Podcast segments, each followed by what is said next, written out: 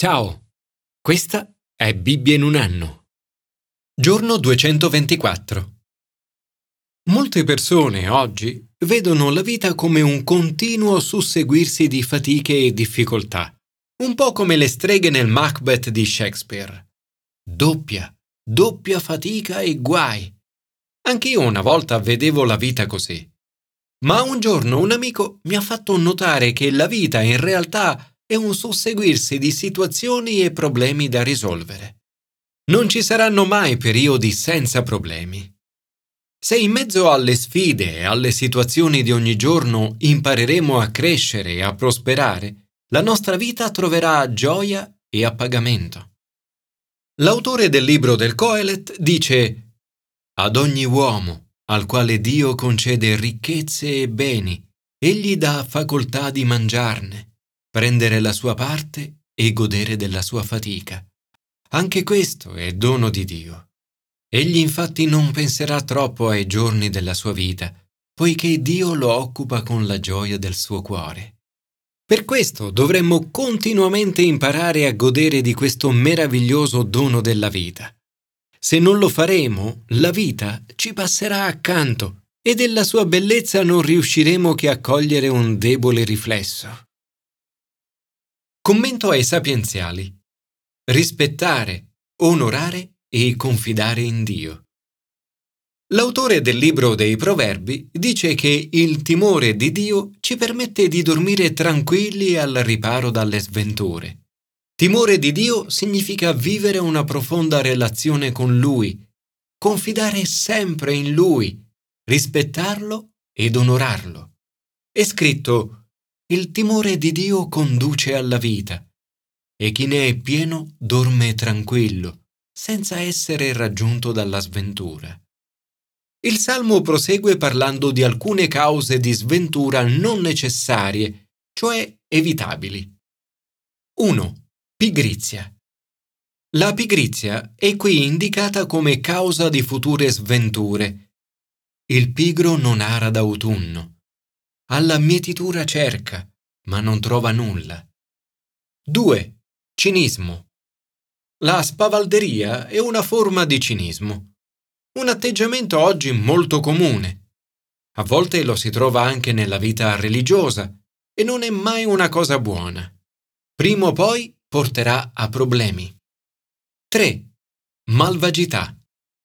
Un'altra causa di sventura è la disonestà la quale prima o poi causerà disonore ed infamia. Il testimone iniquo si beffa della giustizia e la bocca dei malvagi ingoia l'iniquità. 4. Dipendenza dalle sostanze. Il vino è beffardo, il liquore è tumultuoso. Chiunque si perde dietro ad esso non è saggio.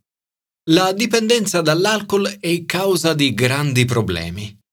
Buona parte della criminalità che affligge la nostra società oggi è legata all'uso di alcol e droghe.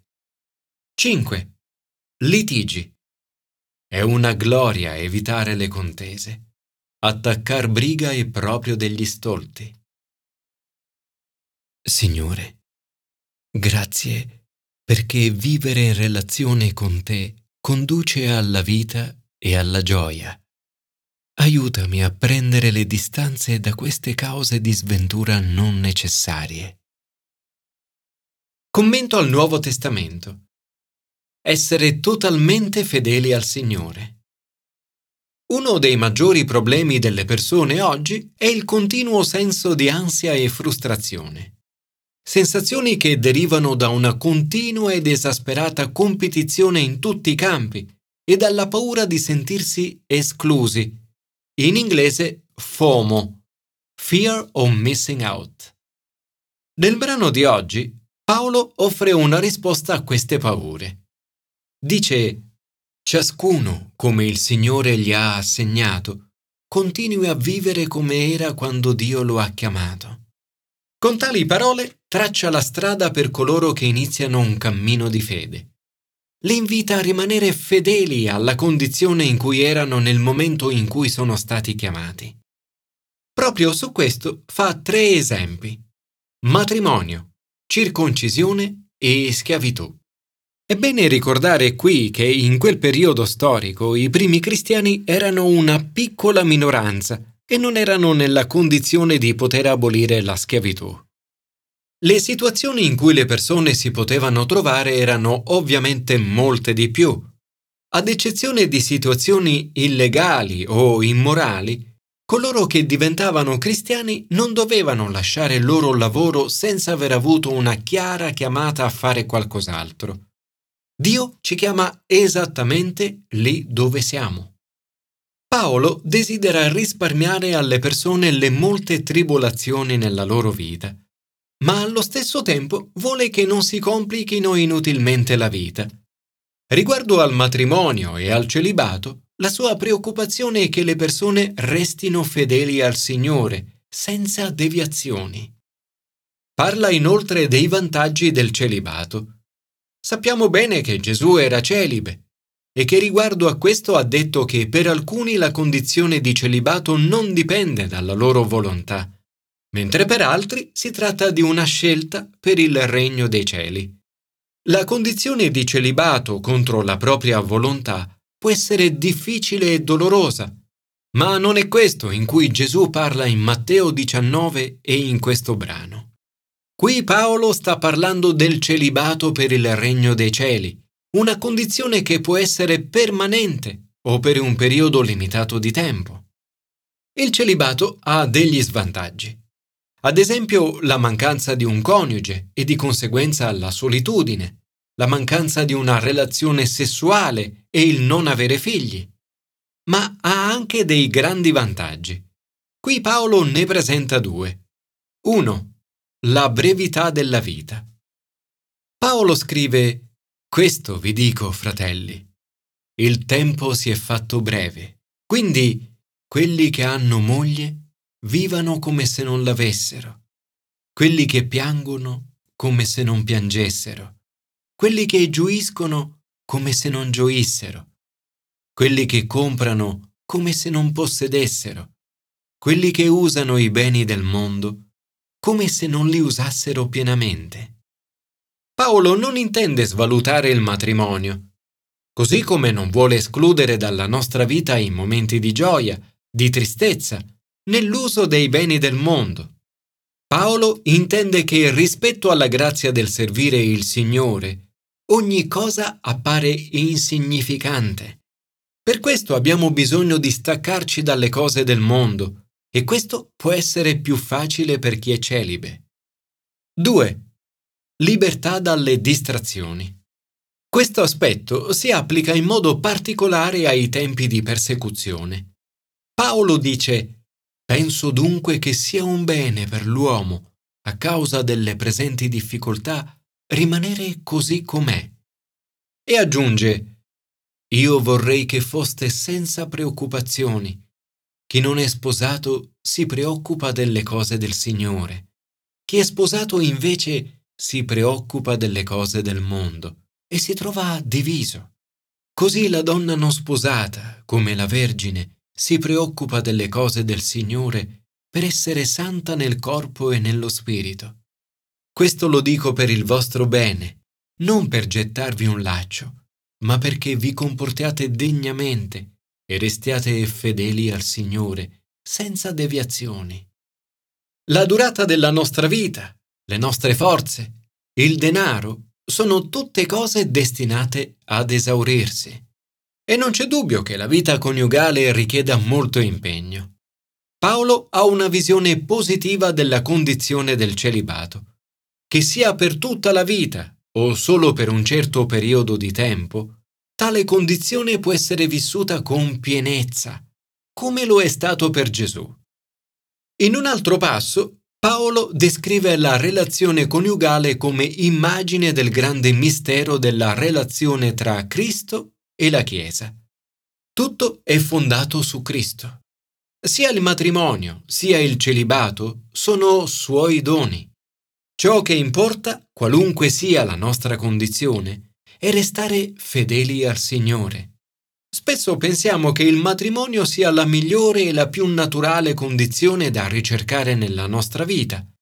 Paolo invita a non trascurare i benefici della condizione del celibato, che può rivelarsi ugualmente piena e ricca di frutti. Signore, aiutami a trovare vita e appagamento in qualunque situazione mi trovi, conducendo una vita gradita al Signore. Fa che possa vivere in modo retto nella piena dedizione al Signore. Commento all'Antico Testamento. Godere delle benedizioni del lavoro e delle relazioni. L'autore del libro del Coelet continua il discorso sul tema della vanità della vita e della sua insensatezza. Vede la vita come piena di problemi, oppressioni e fatica. Parla del vuoto sperimentato da coloro che occupano alte posizioni come pure del vuoto di una vita avida e della qualità sfuggente del desiderio. In mezzo a questa visione piuttosto pessimistica e deprimente della vita, condivide alcuni spunti chiave per una vita prospera pur in mezzo a fatiche e problemi. 1. Lavoro. La mancanza di lavoro è un male. Lo stolto incrocia le sue braccia e divora la sua carne. Ma anche lavorare troppo non è un bene.